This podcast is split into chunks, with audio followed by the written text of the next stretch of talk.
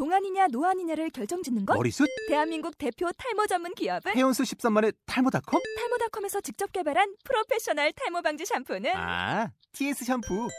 늘어진 두피 모공을 꽉! 단 한 올의 모발까지 꽉! 사용할수록 풍성해지는 나의 모발. 이제 탈모 고민 끝! TS 샴푸. 아웃도어 RV 레저 캠핑에 가장 유명한 쿨러 브랜드는 Coleman? 에이 아니야 Dometic이지 전 세계 캠핑카 냉장고도 전부 Dometic이라고 꽁꽁 얼린 생수통을 넣고 다녀야 하는 아이스박스 시대는 갔다. 전기나 차량용 배터리를 연결하면 스스로 냉각, 영하 22도까지 냉동이 가능한 냉동 쿨러도 오직 Dometic. Dometic 쿨러로 무더운 캠핑장에서 더욱 시원한 맥주 맛을 느껴보세요 지금 바로 네이버에 도메틱 쿨러를 검색해 보세요.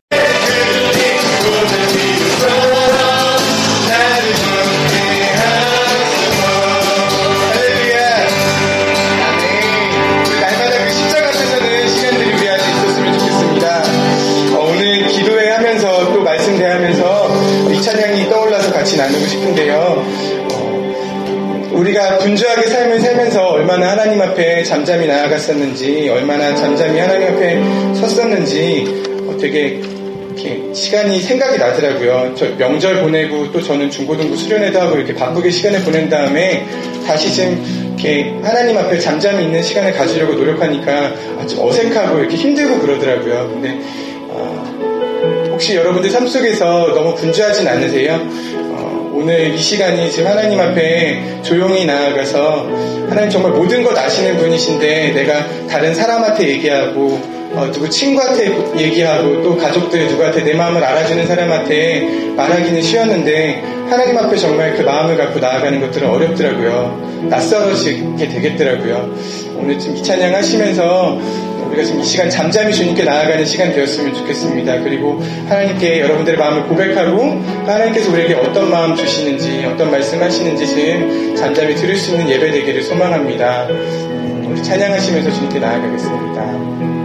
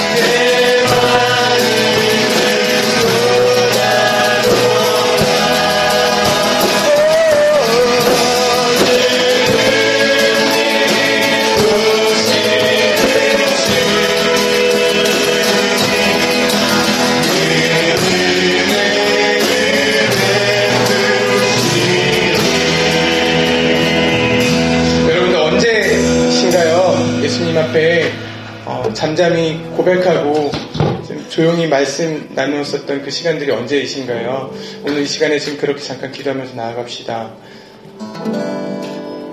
우리가 주님 앞에 있다는 마음으로 지금 하나님 내가 이런 일들이 있었습니다. 하나님 내 마음에 이런 마음이 있습니다. 하나님 내 마음 아시죠? 하지만 내가 다시 한번 주님께 말씀드립니다. 우리 그렇게 지금 하나님 앞에 주님 우리의 좋은 친구 되시고 좋은 위로자 되시고 좋은 목자 되시는데 그런 예수님께 우리의 마음을 좀 고백해 볼까요? 이 시간 좀 잠깐 조그맣게라도 주님 앞에 잠잠히 나아가면서 입술로 고백하는 시간 가졌으면 좋겠습니다.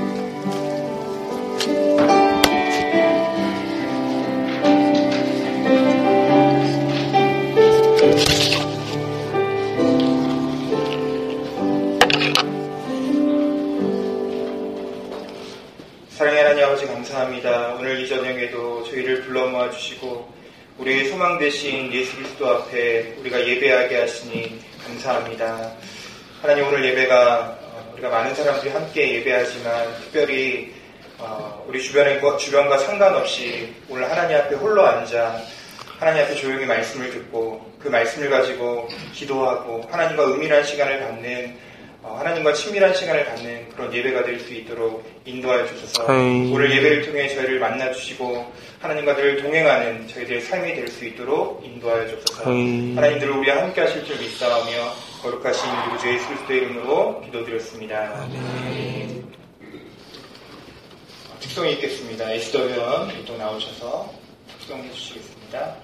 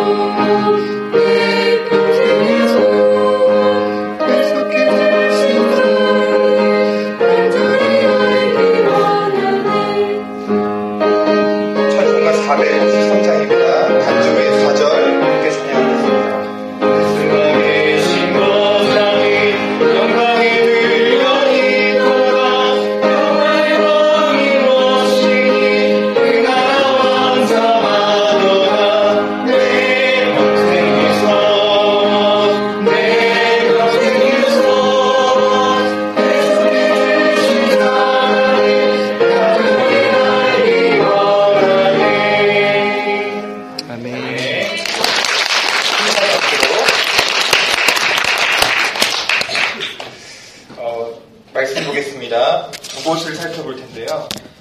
제일 먼저는 어, 창세기 6장 1절에서 8절 말씀을 예, 왼쪽에 있는 책갈피로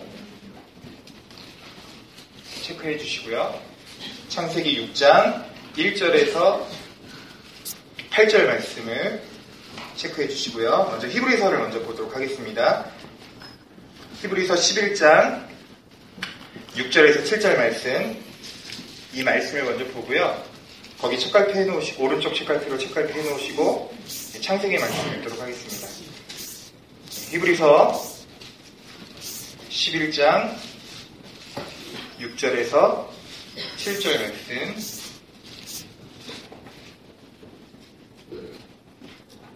네. 다 찾으신 줄 알고 6절에서 7절은 우리 합독해서 읽도록 하겠습니다. 시작. 믿음이 없이는 하나님을 기쁘시게 하지 못하나니 하나님께 나아가는 자는 반드시 그가 계신 것과 또한 그가 자기를 찾는 자들에게 상 주시는 이심을 믿어야 할지니라. 믿음으로 노아는 아직 보이지 않는 일에 경고하심을 받아 경외함으로 광주를 준비하여 그 집을 구원하였으니 이로 말미암아 세상을 정죄하고 믿음을 따르는 의의 상속자가 되었느니라. 아멘. 창세기 말씀 보겠습니다. 창세기 6장 1절에서 8절 말씀. 네, 이건 아까 찾아놓은 말씀이시기 때문에 어, 제가 한 절, 여러분이 한 절 교독해서 읽겠습니다. 사람이 땅 위에 번성하기 시작할 때에 그들에게 그들에게서 딸들 딸들이 나니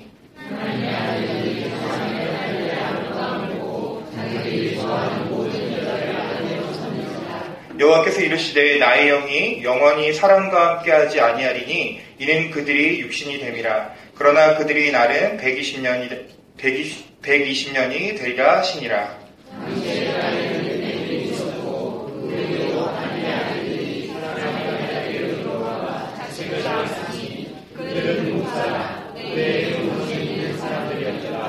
여호와께서 사람의 죄악이 세상에 가득함과 그의 마음에 생각하는 모든 계획이 항상 악할 뿐임을 보시고 이르시되 내가 창조한 사람을 내가 지면에서 쓸어버리되 사람으로부터 가축과 기는 것과 공중의 새까지 그러하리니 이는 내가 그것들을 지었음을 한탄함이라 하시니라 그러나 노아는 여호와께 은혜를 입었더라 날씨가 참 많이 추워졌습니다.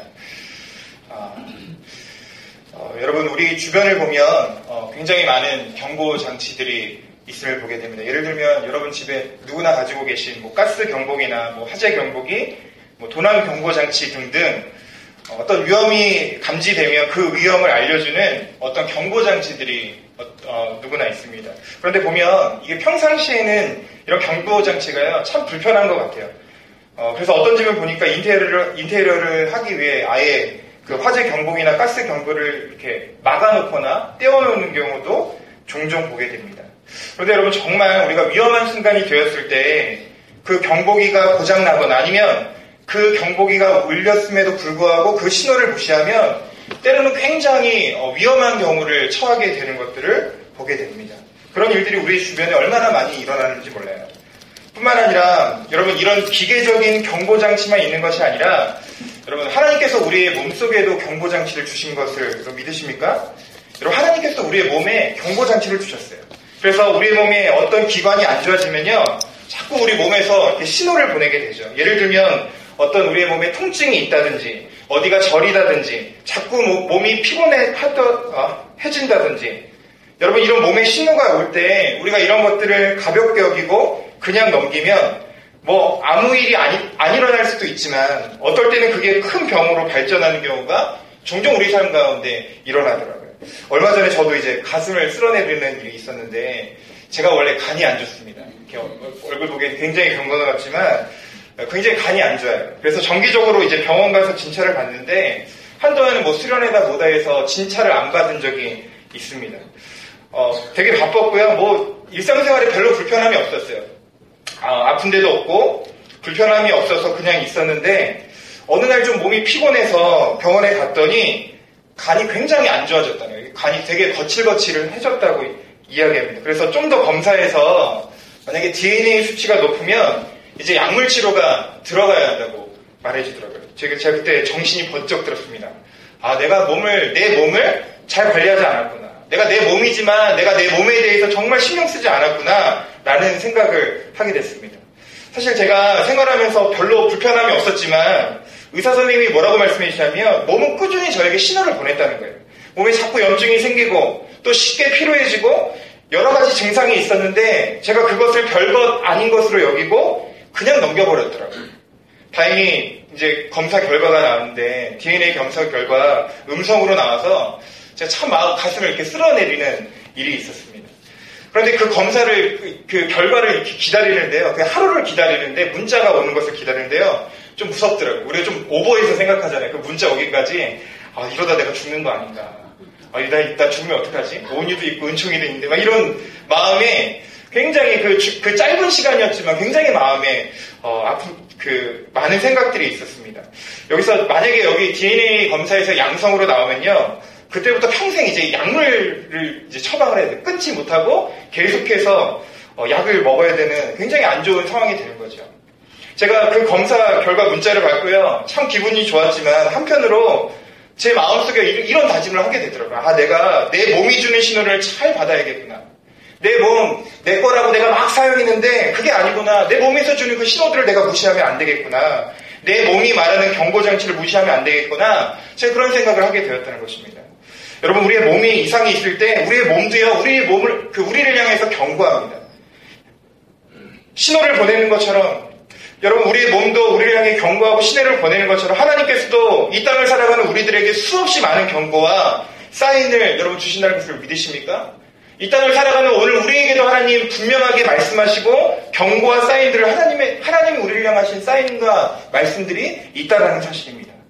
제가 지난번에 이제 말씀을 나누면서 에녹이라는 사람을 여러분들과 함께 살펴봤지만 여러분 에녹이 성경에서 어떻게 살았다고 기록하죠? 어떻게 살았다고 기록하죠? 예, 말씀을 한번 보셨으면 좋겠어요. 창세기 한번 5장을 보시고요. 우리 아까 본 말씀 창세기 5장 24절에 보면 에녹이 어떻게 살았는지에 대한 분명한 기록이 나와 있는데 한번 읽어볼까요? 시작. 에녹이 하나님과 동행함으로 하나님이 그를 데려가심으로 세상에 있지 아니하다. 여러분 에녹은 어떤 사람이라고 기록하고 있어요? 하나님과 동행하는 사람이라고 표현하죠. 몇 년간요? 300년간.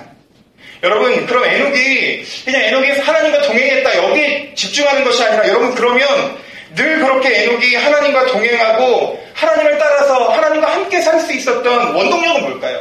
에녹이 하나님과 함께 살 수 있었던 이유는 뭘까요? 여러분 사실 에녹이 살던 시대는 그렇게 하나님과 동행하기 쉬운 환경이 아니었습니다. 잠깐 PPT를 보실까요? 제가 지난번에도 족보를 이제 여러분과 함께 나누면서 살펴봤지만 여러분, 지금 에녹이 살던 이게 창세기 4장의 족보가 나오고요. 5장의 족보가 나오는데 여러분 순서로 보면 에녹이 살던 다른 편에서 지금 에녹이 보이시죠? 에녹이 살던 그, 그 다른 편에서 가인의 후손 중에 누가 살고 있었어요? 그쵸. 라멕이라는 사람이 살고 있었는데 이 라멕은요, 아내 두 명을 거느리고 승승장구하면서 사람을 죽여도 소녀가, 소년이 자기에게 상처를 입혔는데 상처 입힌 것 때문에 그 소녀를 죽여놓고 아무런 양심의 가책을 느끼지 못하고 오히려 그 소년을 죽인 것을 자랑으로 여기고 여기던 사람, 여기던 그 라멕이 판치던 그런 세상을 살던 함께 그 동시대를 살던 사람이 바로 에녹이었습니다. 그런데 여러분 그런 세상 속에서 에녹이 하루 이틀 잠깐 은혜, 우리가 수련회에서 잠깐 은혜 받는 것처럼 그렇게 살아간 것이 아니라 300년이라는 기나긴 시간 동안 하나님과 동행하며 끊임없이 끊임없이 하나님 안에서 하나님과 동행하며 살았다는 거죠. 여러분, 에녹이 그렇게 살 수 있었던 이유가 뭘까요?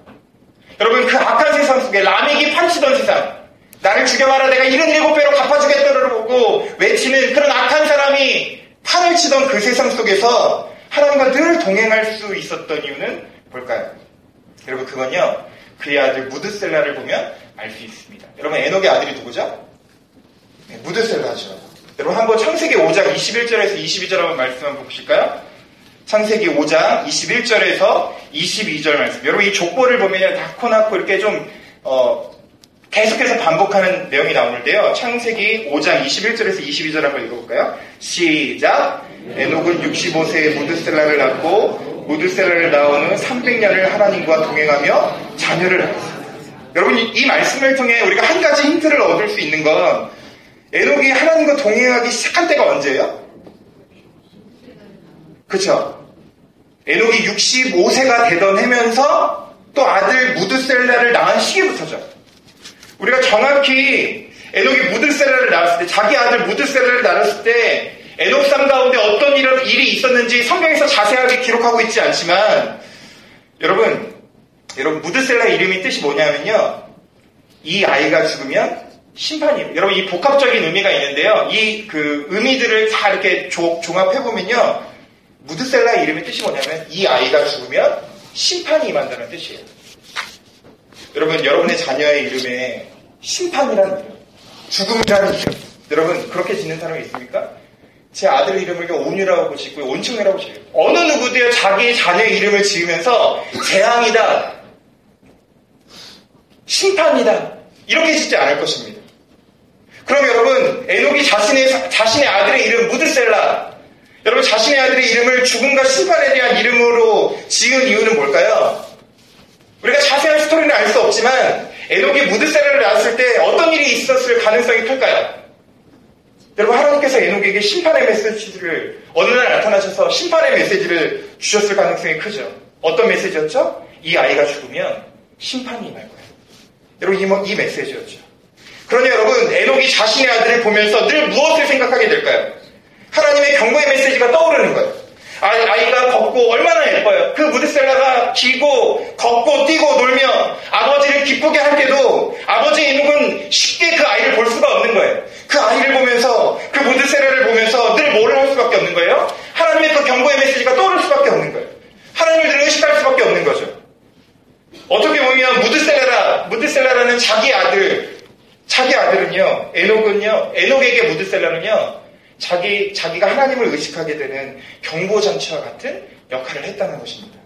그러니 여러분 오늘 에녹이 살아가고 있는 인생 저편에서 라멕이요 아내 줄을 거느리고 사람을 죽이고도 어디 한번 나를 건드려 봐라 내가 일곱 배로 갚아주겠다 노래를 부르던 그런 악이 팔, 팔을 치던 그 세상 속에서 에녹이 그 악에 물들지 않고 그 악에 따라가는 것이 아니라 에녹은 자신의 아들 무드세라를 보면서 라멕과는 전혀 다른 하나님을 늘 의식하고 하나님과 동행하는 삶을 살 수 있었다는 거죠. 여러분 그렇게 에녹은요 무드셀라를 앓고 300년간을 하나님과 동행하다 하나님이 에녹을 죽을 보지 않고 그를 데려가셨습니다. 여러분 실제로요 여러분 무드셀라가 죽은 이후에 어떤 심판이 임하죠? 5장 25절부터 6장을 보시면요 어떤 심판이 임하죠? 실제로요 이 무드셀라가 딱 죽고 여러분 성경을 이제 그 족보를 다 따져보시면 나이를 다 따져보시면요 정확히 무드셀라가 죽은 후에 홍수 심판이 임한 것을 보게 되는 것입니다. 여러분 결국에 에녹이 하나님과 동행했던 것은 하나님의 경고의 메시지를 듣고 그 말씀에 순종할 수 있었다는 거예요. 여러분 하나님께서 이렇게 세상을 향해 끊임없이 말씀하시고 경고하십니다. 에녹은 그 경고의 말씀을 심각하게 받고 자신의, 자신의 삶을 바꿔나가기 시작했던 거예요. 그런데 여러분 시간이 지나면서 그렇게 믿음으로 살고 하나님과 동행하던 이 에녹의 후손들이요. 에녹의 후손들에게 변화들이 일어나기 시작합니다. 어떤 변화가 일어나는지 한번 봐요. 오늘 보면 창세기 6장 1절에서 2절 말씀 한번 보시기 바랍니다. 여러분 이 믿음으로 살고 라멕과 전혀 다른, 다른 삶을 살았던 에녹의 후손들의 변화들이 일어나기 시작했는데 6장 1절에서 2절 말씀 함께 읽어보도록 하겠습니다. 시작! 사람이 땅에 번성하기 시작할 때 그들에게서 딸들이 나니 하나님의 아들들이 사람의 딸들의 아름다움을 보고 자기들이 좋아하는 모든 여자를 아내로 삼은지라. 여러분 어떤 변화들이 일어나기 시작했어요? 하나님의 경건한 생활을 하던 에녹의 후손들이 어떤 변화가 있는 거예요? 여러분 하나님의 아들들이 사람의 딸들로 아내를 삼고 여러분 이게 좀 이해가 되세요? 하나님의 아들들이 사람의 딸을, 딸을 아내로 삼았대요. 결혼했다는 내용이죠. 여러분 여기서 말하는 하나님의 아들, 아들들은 누구고 사람의 딸들은 누굴까요?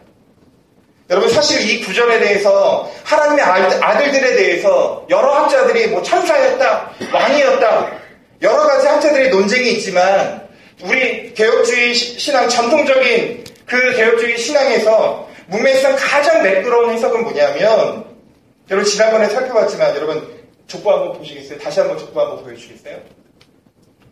여러분 창세기 4장에는 누구의 족보가 등장하죠?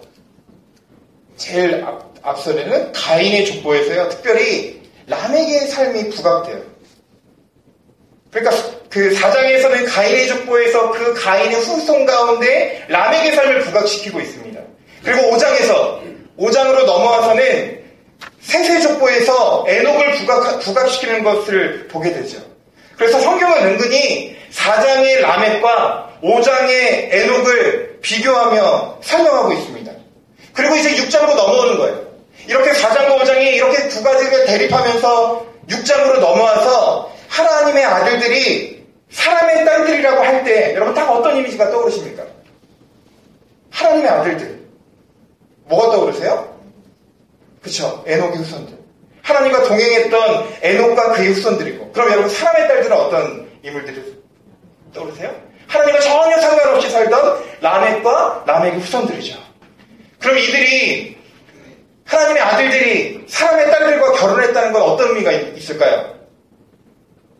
사람, 하나님의 아들들이 사람의 딸들과 결혼했다. 이게 무슨 의미가 있을까요? 여러분 그냥 이게 말씀이 단순히 에녹의 후손과 라멕의 후손이 사돈 맺었다 이 내용이 아니에요. 이 본문을 좀 더 의역하면 이런 내용이 될 거예요. 하나님과 동행하던 하나님의 사람들과 하나님과 전혀 상관없이 살던 사람들의 경계가 없어졌다는 거예요. 구분이 일어나지 않는다는 거예요. 여러분 사실 창세기 4장과 5장을 보면 4장에서는 라멕이 하나님 없이 떵떵거리면서 너희가 나를 건드려봐라. 나는 일곱, 이런 일곱 배로 갚아줄 힘이 있다. 이러고 있는데 5장에서 한쪽의 5장에서는 에녹과 그의 손들이 하나님과 동행하며 경건한 삶들을 유지하며 살아가죠.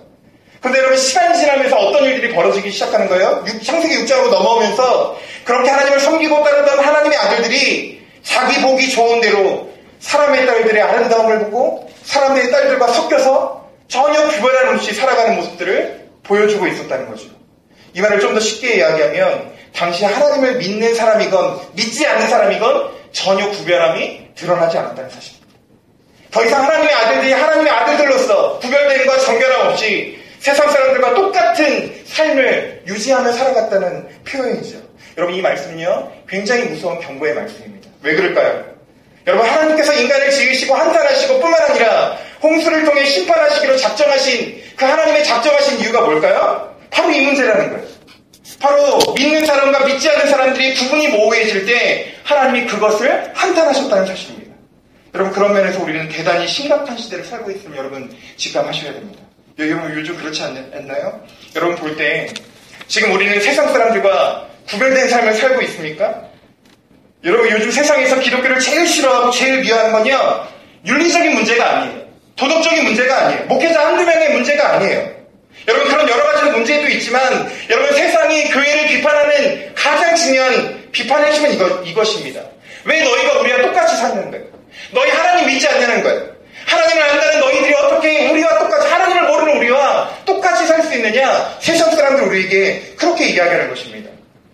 여러분 뉴스나 신문을 보면 비리나 거짓말, 편법. 여러분 이게 세상 사람들만의 문제인가요? 세상 사람들만 그렇게 지내고 있습니까? 아니요. 오늘 우리 교회 안에서 그런 모습들이 있다는 거예요. 교회 다니건 다니지 않건 편법 쓰고 사기치고 왕따시키고 더 이상 이게요. 왕따, 편법 이게 세상 말이 아니라는 거예요. 얼마 전에 뉴스엔조이의 기사를 보니까 참 가슴이 아팠습니다. 여러분 아마 보셨을 텐데 한국 교회 신뢰도를 조사했는데요. 한국 교회를 신뢰하지 않는다가 44.6%. 4년 동안 조사한 건데요. 그리고 더 이상 세상은 저희를 신뢰하지 않습니다. 이게 무슨 말이냐면요. 이제 세상 사람들이 교회에 대해서 그렇게 거룩하게 보지 않는다는 거예요. 여러분 이게 여러분들의 이야기가 아니라고요? 이제 여러분들의 이야기를 한번 돌려볼까요? 여러분 양심상 지금 여러분 여기 앉아 계신 분들 중에 여러분이 믿지 않는 동료와 비교해 보세요. 여러분이 믿지 않는 동료와 여러분을 비교했을 때 교회 다니는 것 이외에 여러분 뭐가 다르십니까? 식기도 하는 거예요? 여전히 우리도 세상의 모습을 따라가고 편법 쓰고 거짓말하고 음란물 보고 여러분 교회 주일날 교회 가는 것 빼고는 식기도 하는 것 빼고는 차에 성경책 갖다 놓는 그것 빼고는 세상 사람들과 별반 다를 바가 없다라는 것입니다. 여러분 하나님은 그것은 가장 심각하게 보셨다고요. 하나님 그것 때문에 한탄하세요. 여러분 잘 보세요. 하나님이요 라멕과 같은 사람이 범죄한다고 타락했다고 한탄하고 슬퍼하지 않으세요. 어떤 면에서 하나님 그런 사람들의 범죄를 별로 신경 쓰지 않으십니다. 라멕의 범죄 옆에서도 하나님 없이 자기를 높이고 악랄한 삶을 살았던 라멕을 보면서도 하나님이 침묵하십니다. 그런데 여러분 하나님이 분노하시고 한탄하시고 슬퍼하실 때가 언제라고요? 소위 하나님을 믿는 믿고 따르는 하나님의 아들들이 사람들과 섞여 살 때, 세상 사람들과 섞여 살 때, 하나님의 사람으로서 세상과 전혀 구별됨 없이 살아갈 때 하나님 그것을 한탄하시고 슬퍼하시고 심판하시기로 작정하셨다는 사실입니다. 여러분 창세기 6장 5절에서 7절 말씀 한번 읽어보도록 하겠습니다. 읽어보겠습니다. 시작. 여호와께서 사람들의 죄악을 항상 악할 뿐임을 보시고 땅에 사람을 지으셨음을 한탄하사 마음에 근심하시고 이르시되 내가 창조한 사람을 내가 지면에서 쓸어버리되 사람으로부터 가축과 기는 것과 공중의 새까지 그러하리니 이는 내가 그들을 지었음을 한탄함이라 하십니다. 여러분 하나님의 한탄의 원인과 근심은요 믿지 않는 사람들이 아니었다는 거예요. 우리가 하나님의 근심거리였다는 거죠. 우리가 하나님의 한탄거리였다는 거죠. 그런데 여러분 하나님 참 인자하세요. 하나님 참다 참다 이제 경계 징계를 작정하시고 하나님 심판을 마음 먹으셨을 때도요 우리를 향한 기대를 저버리지 않으셨습니다. 그래서 하나님께서 한, 한 사람을 선택하셨죠. 그게 누구였죠? 노아였습니다. 계속해서 8절 한번 읽어볼까요? 시작. 그러나 노아는 여호와께 은혜를 받았다. 여러분 하나님께서 노아에게 은혜를 주셨어요. 하나님의 이 슬픈 마음과 하나님의 심판을 노아에게 미리 경고하셨습니다. 한번 보겠습니다. 6장 13절. 하나님께서 노아에게 이 심판을 경고하셨습니다. 6장 13절 한번 읽어볼까요? 시작. 하나님이 노아에게 이르시되 모른 혈육이 있는 자의 포악함이 땅에 가득함으로 그 끝날에 내 앞에 이르렀으니 내가 그들을 땅과 함께 멸하리. 여러분 이렇게 말씀하시고 14절부터 하나님께서 노아에게 방주 만들 것을 말씀해 주셨습니다. 여러분 우리가 노아의 이 사건을 보면서 우리가 이 본문에서 자주 놓치는 건 뭐냐면 자꾸 우리가 이 방주의 크기와 방주의 모양에 대해서 관심을 많이 가져요. 그래서 실제로 이 본문을 이야기할 때 방주의 모양에 대해서 방주에 사용된 재료에 대해서 굉장히 많은 이야기를 이야기합니다. 뭐 고페르 나무가 사용됐고 역청을 발랐다. 그런데 여러분 정말 오늘 이 본문에서 우리가 봐야 될 것은 하나님께서 왜 노아에게 방주를 만들려고 이야기했냐는 거예요. 그것도 여러분 이게 하루 이틀 뚝딱 만들어진 것이 아니라 여러 학자의 견해가 있지만 보통 방 주가 만들어진 기간을 70년에서 120년으로 잡는데요. 그도 그럴 것이 여러분 70년에서 120년을 만들어야만 만들 수 있는 엄청난 규모로 만들었다는 거예요. 여러분 길이가 130m, 너비가 23m, 높이가 13m. 잘 감이 안 오시죠? 예를 들면 미식 축구장만한 면적에 대략 5층짜리 건물 높이로 어마어마한 배를 여러분 한간쪽에 만든다는 게 굉장히 많은 시간들이 필요했다는 거죠. 여러분 저는 여기서 한번 이런 생각을 해봤어요. 여러분 정말 하나님 급하셨으면 하나님 정말 인간들 쓸어버린 게 너무나 급해서 작정하시고 정말 하나님 급하셨으면 여러분 이런 배를 만드는 과정이 필요가 없죠. 정말 노아 한 가정만 구원하시기로 하나님 작정하셨다면 그게 목적이셨다면 하나님 이렇게 말씀하셨을 거예요. 노아야 내가 정말 급하다. 내가 이놈들 싹 쓸어버리고 싶다. 배는 내가 준비할게. 너는 빨리 타기만 해. 그러면서 하나님 이지 싸움 같은 거큰배 그냥 보내실 수 있죠. 그런데 여러분 하나님 어떻게 하세요? 노아에게 미리 경고하세요. 노아로 하여금 방주를 만들게 하시죠. 여러분 하나님께서 노아에게 방주를 만들려고 한 이유가 뭘까요?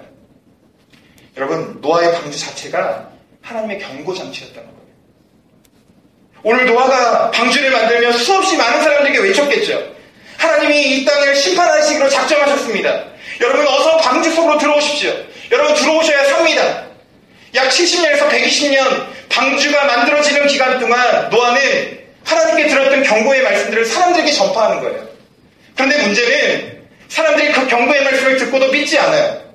오히려 노아를 보면서 저 미친놈이라고 이렇게 하늘이 맑은데 무슨 홍수냐고 그 경고를 가볍게 여겼던 거죠. 여러분 노아는요 그렇게 모든 사람들이 비웃고 믿지 않던 하나님의 경고를 잘 들으셔야 돼요. 여러분 노아는 모든 사람들이 비웃던 그 경고를요 심각하고 무겁게 받아들였어요. 그리고 그 경고의 말씀을 듣고 약 100년이 가까운 세월 동안 방주 만드는 것에만 전념합니다. 그래서 여러분 창세기 7장을 보시면 독특한 패턴이 계속해서 나오는데 6장 22절을 보시면 노아가 그와 같이 하여 하나님의 하나님이 자기에게 명하신 대로 다 준행하였더라. 7장 5절을 보시면 노아가 여호와께서 자기에게 명하신 대로 다 준행하였더라. 7장 9절을 보시면 하나님이 노아에게 명하신 대로 7장 16절 보면 하나님이 그에게 명하신 대로 오늘 노아는 하나님의 심판이 있으라는 경고의 말씀을 심각하게 듣고 노아는 어떻게 반응하였던 거예요? 준행하였더라 준행하였더라 하나님이 명하신 대로 하나님의 말씀을 심각하게 들은 거예요. 무겁게 들은 거예요. 그래서 여러분 히브리서에서 노아의 믿음을 이렇게 표현합니다. 말씀 한번 잠깐 띄워주시겠어요? 히브리서 11장 7절 오늘 노아의 믿음 히브리 믿음의 사람들에 대한 이야기하는 히브리서 11장 7절에서 노아의 믿음을 이렇게 이야기하고 있습니다. 함께 읽어보겠습니다. 시작. 믿음으로 노아는 아직 보이지 않는 일에 경고하심을 받아 경외함으로 방주를 준비하여 그 집을 구원하였으니 이로 말미암아 세상을 정지하고 믿음을 따르는 의의 상속자가 되었느니라. 여러분 오늘 노아를 통해서 하나님 우리에게 보여주시는 히브리서 11장에서 하나님 우리에게 정말 보여주고 싶은 믿음의 사람들의 믿음이 뭐죠? 여러분 오늘 노아를 통해 드러나는 믿음이 뭐예요? 사실 하나님을 경외하는 믿음이에요. 하나님을 경외하는 믿음. 여러분 경외한다는 경외하는 믿음은 바로 이런 것입니다. 여러분 우리가 경외한다는 단어를 좀 원어적으로 풀어서 하나님을 두려워하다. 하나님 앞에서 그 신적인 앞에서 존전해서 떤다. 여러분 이런 의미도 사용되겠지만 여러분 경외한다는 건 우리 이야기로 하면요. 하나님의 말씀을 무게감 있게 듣는 거예요. 하나님의 말씀이 오늘 내 삶 가운데 정말 무게감이 있는 거예요. 다른 말로 하면 하나님의 경과심을 소홀하게 듣거나 가볍게 여기는 것이 아니라 오늘 에녹이 무드세례를 낳고 하나님의 심판에 대해 심각하게 고민하고 자신의 삶을 돌아보며 하나님과 동행했듯이 오늘 노아가 하나님의 심판의 메시지를 심각하게 듣고 백년이 가까운 세월을 방주를 지으며 하나님과 동행하는 삶을 살았듯이 여러분 경외하는 믿음이라는 건 하나님의 말씀을 심각하게 듣고 무게감 있게 듣는 것이라는 것입니다. 그런 의미에서 오늘 저는 여러분들에게 이런, 이런 질문을 드리고 싶어요. 오늘 여러분 하나님의 말씀이 여러분에게 그렇게 무거, 무겁게 들리십니까? 다른 말로 하면 오늘 여러분들은 하나님을 경외하고 있으십니까? 여러분 하나님의 말씀이 여러분의 삶을 심각하게 흔들어 놓으신 적 있으신가요? 하나님의 말씀을 읽는데 그 말씀이 내 인생을 정말 흔들어 놓는 어떤 경험을 해보신 적이 있으십니까? 최근에 하나님의 말씀 때문에 고민해 보신 적이 있습니까? 최근에 하나님의 말씀을 보면서 그 하나님의 말씀을 가지고 여러분의 삶들을 점검하고 경험해 보신 적이 있으십니까? 여러분 오늘 우리가 정말 오늘 우리의 삶 가운데 필요한 건 노아의 믿음이라는 거예요. 하나님을 경외하는 믿음. 여러분 분명히 하나님 다시 오실 것입니다. 여러분 믿으십니까? 아멘. 오늘 우리에게 그래서 노아 같은 믿음이 필요합니다. 하나님 오신다고 하는데 오늘 우리는요 노아의 시대를 살던 사람들처럼 뭐 그런 게 있냐는 거예요. 그러면서 자기 일에 열중하는. 예수님께서 이런 세대를 놓고 이렇게 말씀하셨습니다. 마태복음 24장 37절 38절 이 말씀만 읽고 말씀하시려고 하는데 한번 읽어볼까요? 하나님께서 노아의 예수님께서 노아의 이 방주 사건에 대해서 이렇게 말씀하셨습니다. 마태복음 24장 37절에서 38절 말씀 함께 읽어보겠습니다. 시작 노아의 때와 같이 인자의 만도 그러하리라 홍수 전에 노아가 방주에 들어가던 날까지 사람들은 먹고 마시고 장가들고 시집가고 있었으면서 홍수가 나서 그들을 멸하기까지 깨닫지 못하였으니 인자의 이만도 이와 같으리라. 여러분 오늘 하나님 예수님께서 우리에게 경고하는 메시지는 뭐냐면 지금 이 시대가 노아의 노아 같은 시대를 살아간다는 것입니다. 노아의 시대같이 무슨 홍수냐 이렇게 날씨 좋은데 깨닫지 못하고 끊임없이 끊임없이 하나님의 경고의 메시지를 무시하는 있어야 되는 겁니다. 여러분, 여기서 장가가고 시집가는 게 뭐가 나쁜 거예요? 시집가고 장가가는 건 너무 좋은 일이죠. 먹고 마시는 게 뭐가 나쁜 일이에요? 여러분, 예수님이 이 말씀을 하시는 이유가 뭘까요? 먹고 마시는 게 나쁘다, 장가가고 시집가는 게 나쁘다. 이게 이 말씀이 아니죠. 오늘 예수님께서 너희가 시집가고 장가간다, 먹고 마신다 이 말씀을 할 때에는 하나님이 예수님이 왜 이 말씀을 하셨냐면 이것만 한다는 거예요. 시집갈 걱정만 하고 장가갈 걱정만 하고 먹고 살 걱정만 하고 있다는 거예요. 자식 걱정만 하고 있다는 거예요. 여러분 오늘 우리가 어떻게 살아가고 있냐면 하나님의 말씀에 귀 기울이고보다 내가 어떻게 하면 더 잘 먹고 잘 살 수 있을까? 어떻게 하면 내 몸값 좀 올려서 좀 더 좋은 배우자를 만날 수 있을까? 이런 고민만 우리가 하고 살아간다는 것이죠. 내 마음의 무게가 하나님의 말씀보다 내가 살아가는 것, 내 일상적인 생활을 유지하는 것, 그것에만 내 마음이 몰두 있을, 몰두하고 있을 때 하나님 이것을 무섭게 경고하시는 것입니다. 그래서 하나님이 결, 결론을 내리신 것이 무엇이냐면 이 마지막 세대를 살아가는 우리들에게 하시는 말씀은 뭐냐면요. 깨어 있으라는 거예요. 잠들지 말고 깨어 있으라는 것입니다. 다시 한번 여러분에게 묻겠습니다. 하나님이 분명히 오십니다. 믿으십니까? 하나님, 예수님 분명히 오신다고 하셨어요. 예수님 승천하신 그대로 다시 오신다고 말씀하셨습니다. 믿으십니까? 다시 오실 뿐만 아니라 다시 오셔서 분명하게 선포하신 것이 뭐냐면 이때는 불로 심판하신다고 말씀하셨습니다. 여러분 믿으십니까? 심판은 분명히 있습니다. 심판은 더 이상 구닥다리 신앙이 아닙니다. 예수 천당 불신지옥 이게 여러분들께 거북하고 조금 무례해 보이지만 그게 우리에게 거북하게 들릴지 모르지만 여러분 그건 부인할 수 없는 사실이라는 거죠.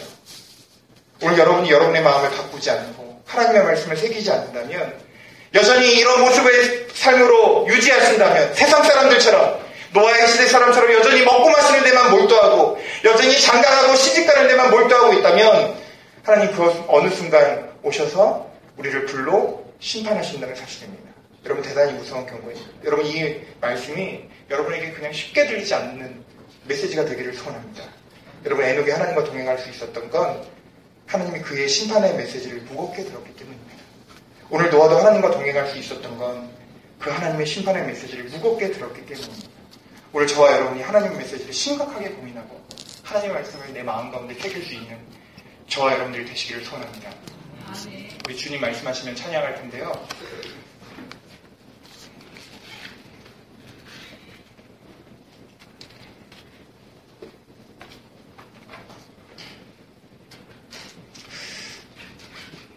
반주 주시고요. 여러분 우리의 삶들을 점검했으면 좋겠습니다. 잠깐 여기 찬양 부르기 전에 잠잠히 우리의 마음들을 점검해 봤으면 좋겠습니다. 여러분 하나님의 말씀이 정말 여러분 마음 가운데 무겁게 들리십니까? 들리십니까? 하나님 지금도 말씀하십니다. 하나님 살아계십니다. 하나님 오늘도 역사하십니다. 오늘 하나님 여러분에게 분명히 말씀하고 계시는데 우리는 여전히 그 말씀들을 가볍게 여기고 있지는 않습니다. 노아의 시대처럼 야 이렇게 세상이 밝은데 무슨 비냐 무슨 홍수냐 그런 우리의 마음들의 마음들을 다시 한번 내려놓고 하나님께 기도하며 나갔으면 좋겠습니다. 이 시간 잠깐 여러분 목사님으로 기도했으면 좋겠습니다. 우리 자신들의 우리 내면에 우리의 삶들을 되돌아보면서 우리는 어떻게 살아가고 있는지 우리 삶들을 되돌아봤으면 좋겠습니다. 오늘 이 시간 기도하면서 하나님 내가 하나님의 말씀을 무겁게 듣지 못했습니다. 하나님의 말씀을 심각하게 듣지 않았습니다. 하나님 내가 그러나 하나님 경외합니다. 믿음으로 나아갑니다. 오늘 하나님 말씀하실 때 하나님 그 말씀을 내가 심각하게 받고 그 말씀으로 내 삶을 변화시킬 수 있는 용기와 힘을 오늘 나에게 허락하여 주옵소서. 그런 믿음을 나에게 허락하여 주옵소서. 오늘 노아처럼 애녹처럼 그 경고의 말씀을 듣고 내 삶을 바꿔나갈 수 있는 경, 경외하는 믿음을 나에게 허락하여 주옵소서. 우리 그런 마음을